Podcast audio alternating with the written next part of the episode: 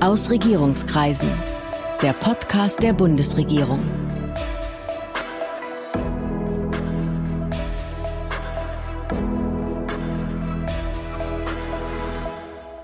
Hallo, willkommen zu Aus Regierungskreisen, dem Podcast der Bundesregierung. Ich bin Sven Siebert, ich bin Gastgeber dieses Podcasts und heute habe ich Matthias Platzek zu Gast. Matthias Platzek war Ministerpräsident Brandenburgs und Vorsitzender der SPD.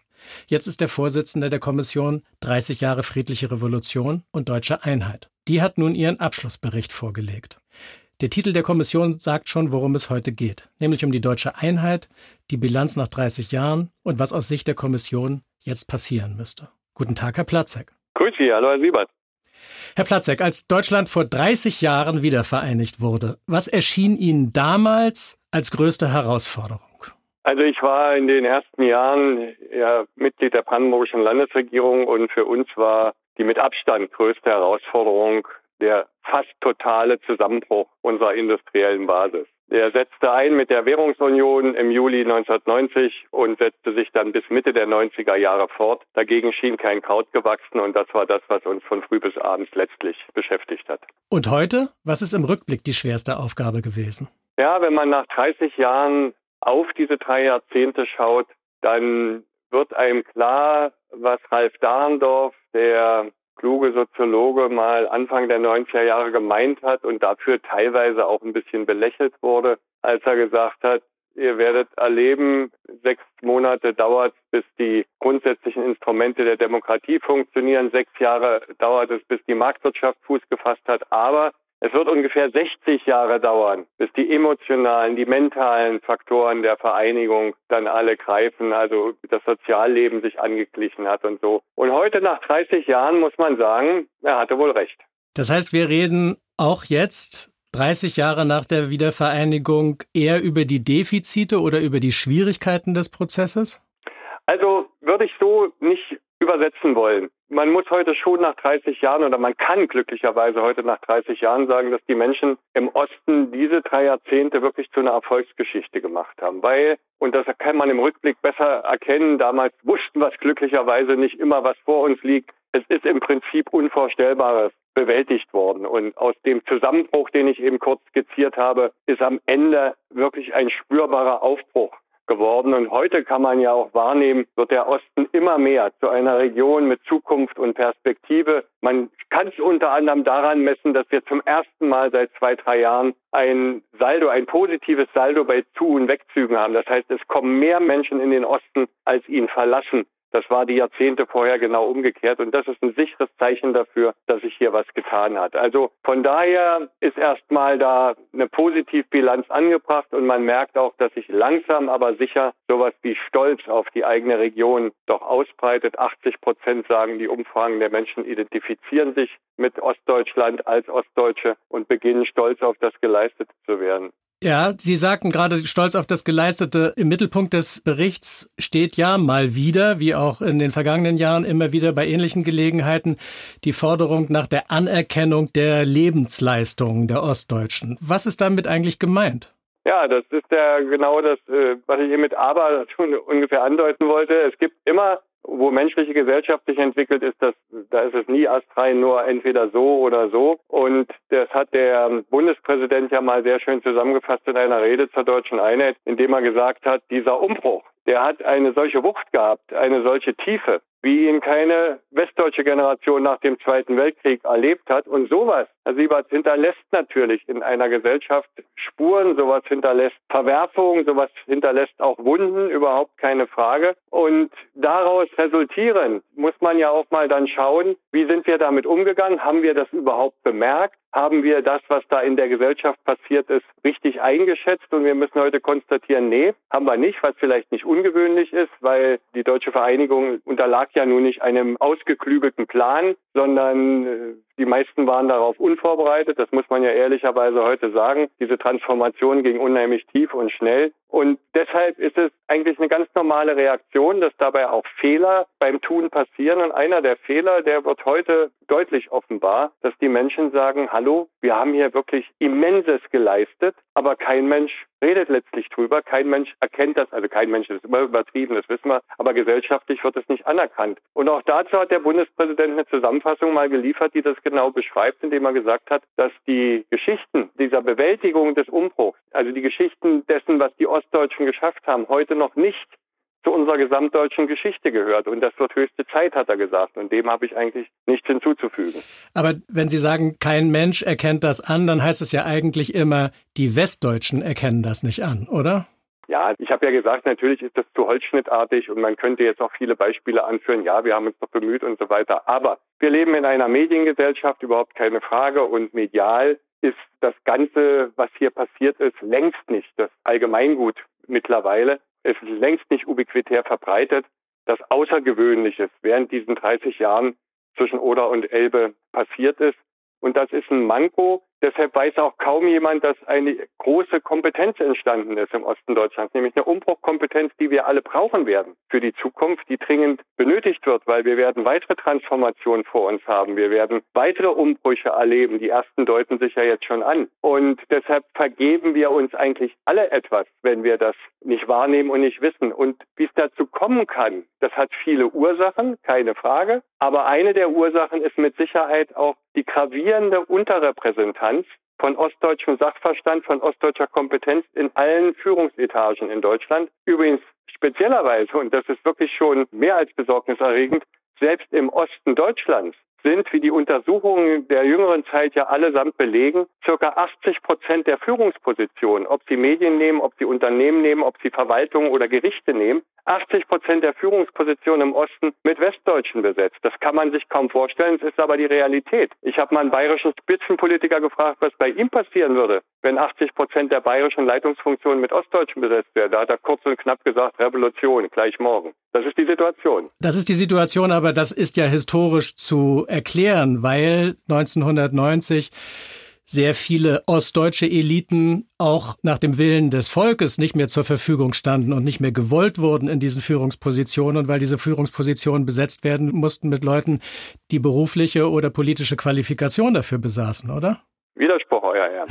Sehr gerne. Ja, es ist historisch damals so entstanden. Das ist auch völlig unbestritten und da gab es auch Notwendigkeiten. Auch das ist keine Frage. Ob sie so ausufernd sein mussten, wie sie damals ausgeübt wurden, ist noch eine Frage, die werden Historiker mal untersuchen und beantworten. Aber was dann passiert ist, war, ist nicht vorhergesehen worden. Übrigens, ich beziehe mich damit ein. Ich habe das auch selber nicht vorhergesehen. War ja lange mit in politischer Verantwortung. Wir haben dann nämlich ganz normal gedacht, so, naja, nach 10, 15 Jahren, dann sind auch junge Ostdeutsche inzwischen mit ihrer Ausbildung oder mit ihrem Studium fertig. Und dann werden sie bei der nächsten Besetzungswelle genau diese Funktionen alle einnehmen. Pustekuchen. Heute nach 30 Jahren stellen wir fest, nichts davon hat stattgefunden. Ganz im Gegenteil, die Zahl 80 Prozent steht immer noch eisern. Einer der Wissenschaftler hat uns während der Kommissionsarbeit gesagt, Kinder, ihr müsst schon mal einsehen, es gibt eine uralte Erkenntnis der Elitenforschung. Eliten rekrutieren sich immer aus Eliten. Und man kennt sich, man bildet Netzwerke, man vertraut sich, alles menschlich, alles menschlich. Und dagegen müssen wir jetzt wirklich etwas tun, weil es ist ein absolut ungesunder Zustand, wenn in der eigenen Region nicht die eigenen Leute auch die Verantwortung tragen. Das führt zu Misstrauen, das führt zur Entfernung von demokratischen Vorgängen und Institutionen und das darf nicht der Dauerzustand werden. Nun ist es schwierig. Der Vorschlag lautet immer, führt eine Quote ein. Dazu ist es einfach zu spät. Das hätte man nach fünf Jahren machen können. Heute nach 30 Jahren ist eine solche Quote weder praktikabel noch justiziabel. Und es ist auch die Frage, ob sie gerecht sein kann. Denn nach 30 Jahren muss man fragen, wer ist jetzt eigentlich was? Wenn einer 91 hier geboren ist, obwohl seine Eltern aus dem tiefsten Westen kamen, dann muss man erst mal klären, ist das nun ein Ostdeutscher oder ist das ein Westdeutscher mit seinen 30 Jahren? Deshalb geht Quote nicht. Was aber geht, ist, dass man jetzt Netzwerke fördert, dass man Begabtenförderung macht,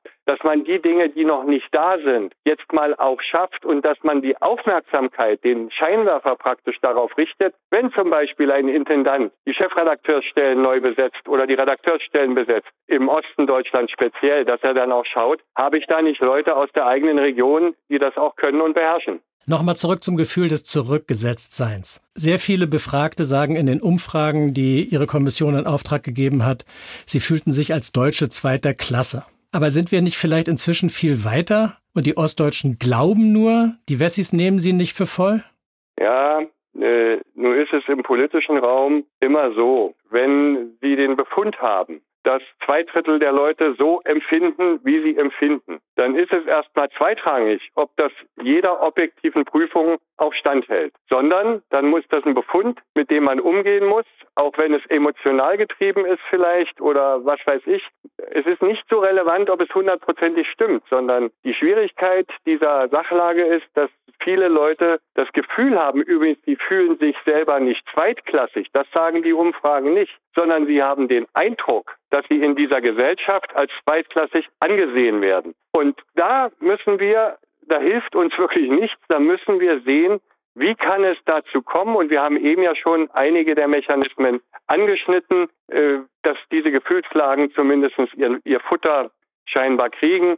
Also ich will mich nicht damit zufrieden geben zu sagen, das ist ein falsches Gefühl, weil dann haben wir es in fünf oder in zehn oder in 15 Jahren immer noch. Was wir bemerken, übrigens auch wir beide, wenn wir jetzt darüber reden, und wir haben es in der Kommission in den letzten anderthalb Jahren auch gemerkt. Wir wissen, und wir hatten unter anderem eine, eine hochbegnadete Psychoanalytikerin auch in der Kommission, Annette Simon, eine der besten ihres Fachs, die sich auch viel, sage ich mal, der Ostseele auseinandersetzt. Aber wir haben allesamt gespürt, über diese gesellschaftlichen Vorgänge, die diese Transformation ausgelöst hat, wissen wir heute noch viel zu wenig. Wir können es noch nicht fruchtbar machen, wir können es nicht wirklich begründen oder erläutern oder steuern. Und deshalb hat die Kommission ja unter anderem den Vorschlag gemacht, ein Zentrum zu gründen für europäische Transformationsforschung und deutsche Einheit, weil wir dürfen uns nicht damit begnügen, dass wir vieles einfach zwar sehen, wie es geschieht, aber nicht wissen, warum es geschieht.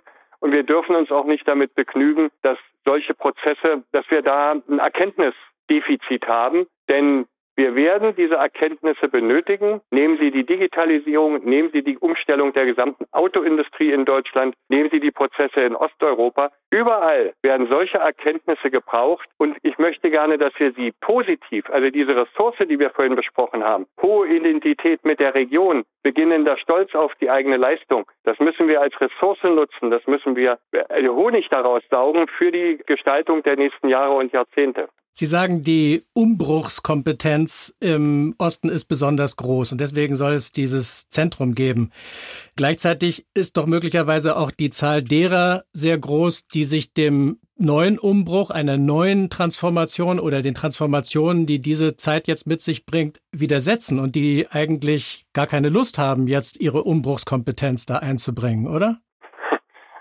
Ja klar, wir sind alles Menschen und damit sind wir sehr unterschiedlich. Und wenn es hier 14 Millionen in der Region sind, sind es 14 Millionen unterschiedliche Wesen.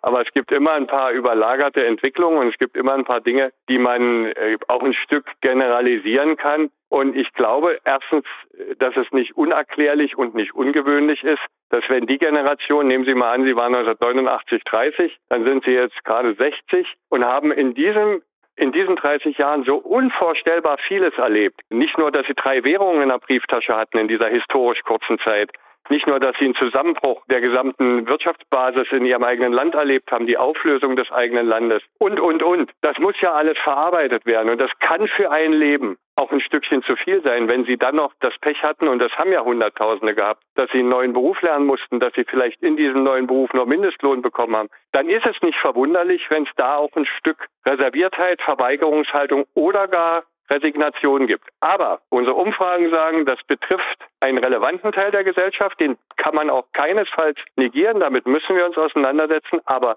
die Mehrheit der Menschen hat Tritt gefasst, ist tatenlustig und möchte gestalten und deshalb glaube ich, dass wir allen Anlass haben, diese positiven Erfahrungen, die die Menschen beim Durchstehen dieser letzten 30 Jahre gesammelt haben, wie gesagt, auch fruchtbar zu machen. Also, dieses Zukunftszentrum, was soll das eigentlich sein? Sie sagen in dem Abschlussbericht, das soll auch in architektonischer Hinsicht die Lebensleistung der Ostdeutschen würdigen. Wie stellen Sie sich das vor?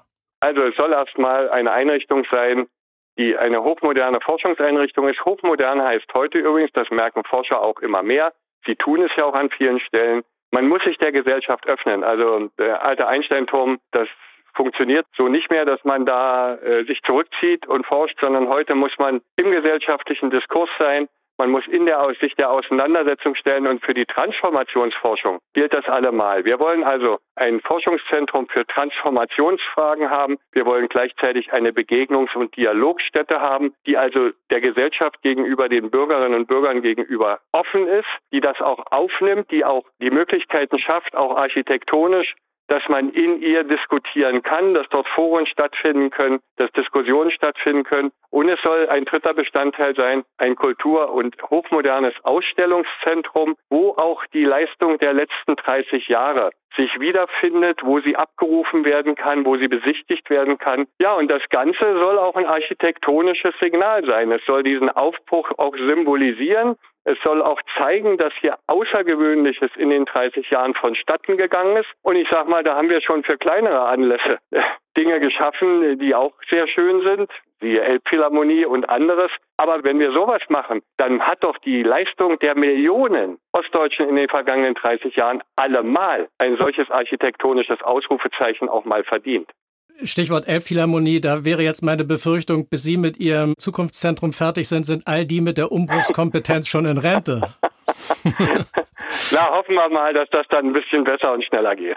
Die Kommission fordert, das ist auch nicht neu, das stand auch schon in anderen Berichten zur deutschen Einheit, die Stärkung strukturschwacher Regionen. Muss man nicht sagen, wo die Stärkung in den vergangenen 30 Jahren nicht gelungen ist, wird es auch künftig nichts mehr? Ja, das glaube ich nicht und das will ich auch nicht glauben. Wir haben ja herausgearbeitet, dass da, wo die Dinge nicht funktionieren und wo die Menschen das spüren, hat ganz viele Bestandteile, verkehrliche Mobilitätsfragen, Versorgungsfragen, Arztdichte, Beschulungsmöglichkeiten und, und, und.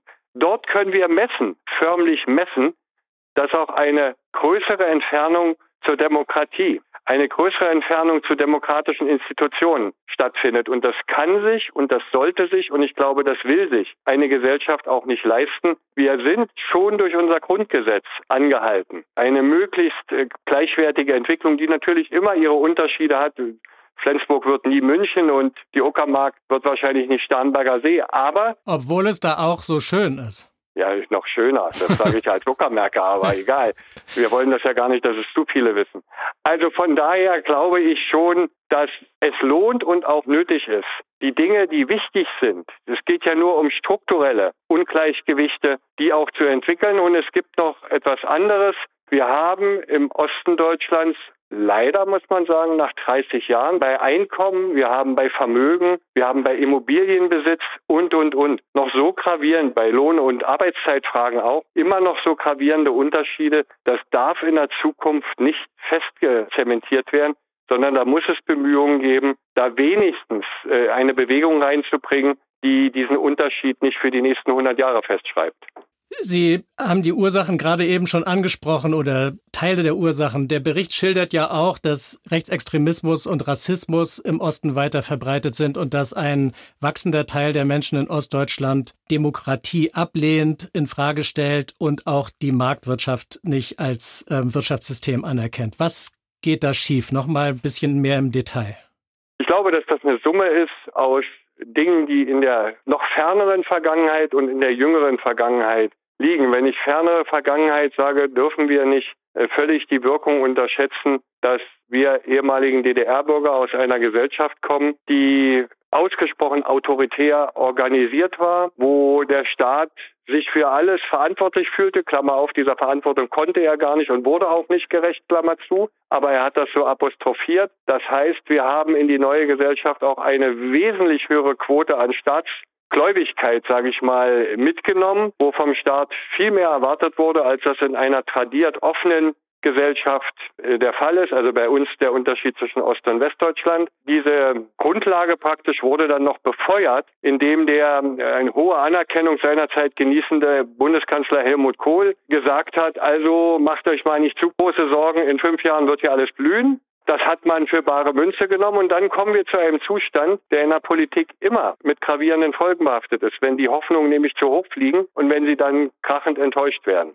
Und wenn statt der blühenden Landschaften die Tätigkeit von Tausenden und Zehntausenden Menschen war, ihren letzten Betrieb abzureißen, ohne die Perspektive gleich für einen neuen zu sehen, und wenn die ersten Begegnungen mit der neuen Gesellschaft für Hunderttausende das Arbeits-, Soziale und Sozialamt war, dann können Sie nicht erwarten, dass da wirklich eine brennende und spontane Liebe entsteht. Das sind Dinge, mit denen wir bis heute noch umgehen müssen. Dann haben wir einen zweiten Fakt, der mindestens so gravierend wirkt. Ich komme aber immer wieder auf Dinge, die wir noch mal viel genauer, als wir das bisher vermocht haben, untersuchen müssen. Nämlich, was macht mit einer Gesellschaft der Auszug, der Wegzug von zweieinhalb Millionen jungen Leuten in, in, in wenigen Jahren. Wir haben einen Aderlass erlebt, den hat noch keine Gesellschaft, vielleicht im Dreißigjährigen Krieg, sagen manche Historiker, hat noch keine Gesellschaft erlebt. Die Ostgesellschaft ist dadurch praktisch auf dem Plauz gealtert, weil es meistens junge Leute waren, die gegangen sind. Dazu kommt, dass sie meistens mutig waren, gut ausgebildet und unternehmungslustig. Sowas fehlt dann natürlich. Da, wo sie hinkommen, sind sie eine Bereicherung. Da, wo sie weggehen, hinterlassen sie eine Fehlstelle. Solche Gesellschaften, die so, ein, so, ein, so eine Auswanderung äh, hinter sich gebracht haben oder erdulden mussten, die wären natürlich nicht automatisch mutiger und zukunftsfreudiger und zupackender. Das sind alles gesellschaftlich ganz normale Prozesse. So, und wenn Sie dann, da will ich mich jetzt nicht wiederholen, in einer Generation noch so viel einschneidende Erlebnisse haben, nach dem industriellen Zusammenbruch kam ja dann noch die Wirtschafts- und Finanzkrise, dann die Flüchtlingskrise und das alles, wie gesagt, in kurzer Zeit das kann dann durchaus dazu führen, dass wir in der Demokratiegeneigtheit, in der Zuwendung zur Demokratie Defizite und offene Fragen haben. Man könnte jetzt noch mit Sicherheit weitere Punkte anführen. Zum Beispiel, dass wir gerade in politischen Fragen in den 90er Jahren auch eine durchaus verunsicherte Lehrerschaft im Osten Deutschlands hatten, die ja aus einem völlig anderen Kontext kam und deshalb wahrscheinlich die politische Bildung auch nicht auf dem vielleicht erforderlichen oder nötigen Stand gewesen ist. Um jetzt wieder zu den unzulässigen Verallgemeinerungen zurückzukehren, was würden Sie denn jetzt sagen, was erwarten Sie von den Ostdeutschen? Steht mir überhaupt nicht zu, was zu erwarten. Ich, ich würde mich freuen, wenn das, was ich spüre, ich bin ja sehr viel unterwegs, auch auf Veranstaltungen, soweit das Corona zugelassen hat, äh, und zulässt, aber auch in den vergangenen Jahren. Und ich nehme schon sehr deutlich wahr, wie gesagt, beginnend so vor vier, fünf Jahren, auch mit dem Wiederankommen von jungen Leuten, die mal vor 15 Jahren das Land verlassen haben, also praktisch ihr Bundesland verlassen haben, in den Westen gegangen sind, jetzt zurückkommen. Es beginnt etwas wie ein neues Selbstbewusstsein sich auszubilden. Ein Selbstbewusstsein, was natürlich immer noch diesen Rückblick braucht. Mensch, wir haben doch was geschafft.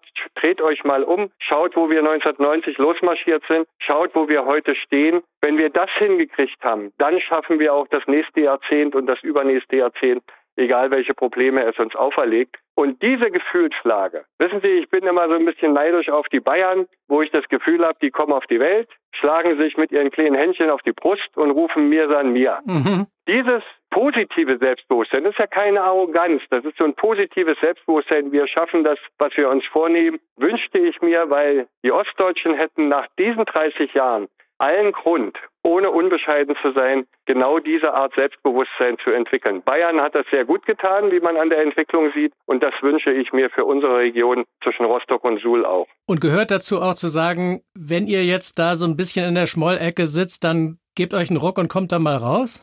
Ja klar. Und ich sage auch immer, lasst uns reden mit den Leuten, kein Aufgeben. Also ich schließe hier wirklich Nazis und Rechtsextreme und sowas völlig aus. Die haben nur vor, diese Gesellschaft kaputt zu machen. Aber es gibt da noch ganz, ganz viele Menschen dazwischen und da muss man immer wieder den Mut haben und genau analysieren. Auch das wollen wir dann versuchen, in einem solchen Transformationsforschungszentrum ja zu machen. Was treibt sie? Warum treibt sie es in diese Ecken? Und vor allen Dingen, was mir viel wichtiger ist, wie kriegen wir sie raus? Was sind die Punkte, mit denen man Menschen wieder ansprechen kann? Wir haben ja auch eine gewisse Sprachlosigkeit. Wir haben ja uns voneinander auch ein Stück entfernt zu bestimmten Gruppen, mit denen gar kein, keine Dialogmöglichkeit, weil es keine Brücken mehr gibt, die irgendwie begehbar sein können im Gespräch. Das alles muss man weiter versuchen. Da dürfen wir niemanden aufgeben, weil wir sind die Gesellschaft. Es würde uns alle betreffen. Da sehe ich aber auch gute Chancen und da muss man sich nur wirklich kluge Gedanken machen, die dann auch umsetzen, dabei immer ein bisschen frohgemut sein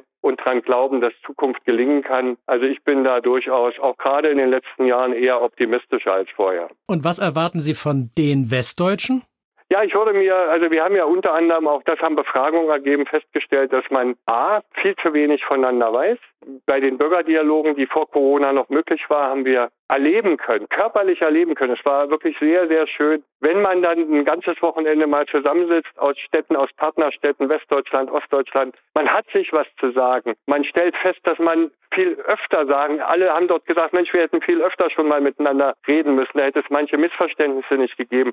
Es hat sich doch in den letzten Jahren leider etwas ausgebreitet in Ost und West. In Ostdeutschland kann man das beschreiben, damit schuld sind sowieso nur die Wessis. Und im Westen hieß es immer, ach, jetzt haben wir so viel gezahlt in den letzten Jahren und die werden einfach nicht vernünftiger im Osten. Dieses Vorurteil, da hilft nur Reden, da hilft nur Begegnen. Wir haben gesagt, bis hin zum Schüleraustausch, bis zur Neuwiederbelebung von Städtepartnerschaften und, und, und muss man eine ganze Menge auch inszenieren. Ich würde mir von den Westdeutschen ein Stückchen mehr Neugier wünschen. Eines der, eines der Umfrageergebnisse sagt, dass jeder Ostdeutsche statistisch gesehen im Westen war und zwar vielfach im Westen war, dass aber jeder vierte Westdeutsche noch nicht bis heute seinen Fuß nach Ostdeutschland gelenkt hat. Das zeigt ja, dass es da auch ein Defizit im, ja, im Vermitteln gibt und in Erkenntnis. Und das würde ich mir einfach wünschen. Letzte Frage. Die Kommission empfiehlt oder schlägt vor, den 9. November zu einem nationalen Feiertag zu machen. Warum nicht den 9. Oktober, den Tag der entscheidenden Montagsdemonstration in Leipzig? Also, hier muss man ein bisschen unterscheiden. Wir haben ja, unser Nationalfeiertag ist der 3. Oktober. Das ist nun mal so. Es ist der Tag der Vereinigung. Der ist emotional nicht hoch besetzt, aber er ist inzwischen tradiert. Wir haben dann darüber hinaus vorgeschlagen, den 9. November zu einem nationalen Gedenktag zu machen, weil der 9. November ist einmal emotional hochbesetzt. Das haben auch unsere Umfragen gezeigt. Das ist der am meisten besetzte Tag von, von allen möglichen äh, Gedenktagen. Und er spiegelt unheimlich viel deutsche Geschichte. Also von 1918 bis hin 1938 Pogromnacht, bis hin dann 1989 der Fall der Mauer. Das sind so wuchtige Ereignisse, die alle die deutsche Geschichte ganz wesentlich mitbestimmt haben, in Unterschied, völlig unterschiedlicher Prägung, dass es sich lohnt, diesen Tag, wo komprimiert unsere Vergangenheit praktisch, die auch, die auch uns zeigt, was wir an Verantwortung, mitnehmen müssen in die Zukunft, was wir aber auch an Freude und Mut mitnehmen können in die Zukunft. Deshalb ist der 9. als nationaler Gedenktag, der 9. November, sehr geeignet. Der 9. Oktober, der für mich übrigens, aber das hat in den Umfragen äh, sich nicht als tragfähig erwiesen. Für mich ist es der wichtigste Tag, weil dort die friedliche Revolution entschieden wurde durch Zehntausende mutige Menschen, die sich nicht haben irre machen lassen von Panzern und Maschinengewehren und anderen Dingen in Leipzig an diesem Abend. Von dem Tag an musste man, ahnte man zumindest, die friedliche Revolution kann gelingen. Wir haben gesagt, das sollte man zu einem Tag der Demokratie machen, weil das wird mit jedem Jahr, was vergeht, wahrscheinlich im Rückblick wichtiger auch für junge Leute zu sehen. Dort kondensiert der Mut von vielen tausend Ostdeutschen, die, obwohl die Staatsmacht unheimlich die Zähne gezeigt hat, am 7. Oktober ja noch Massenverhaftungen vorgenommen hat und Prügelorgien in Berlin, in Potsdam und anderswo, dass sie trotzdem diesen Mut hatten. Das ist, glaube ich, für die Demokratiebildung, für die Zukunft ein wichtiges Datum und deshalb haben wir gesagt, dieser Tag sollte in dieser Form dann seine Würdigung künftig erfahren. Vielen Dank. Vielen Dank für das interessante Gespräch. Danke auch und wünsche noch einen erfolgreichen Tag. Demnächst geht's hier weiter mit weiteren Gesprächspartnern aus der Bundesregierung und drumherum und ich hoffe, Sie sind auch dann wieder dabei. Das war Aus Regierungskreisen, der Podcast der Bundesregierung. Mehr Informationen zur Politik der Bundesregierung finden Sie auf bundesregierung.de und auf unseren Social-Media-Kanälen.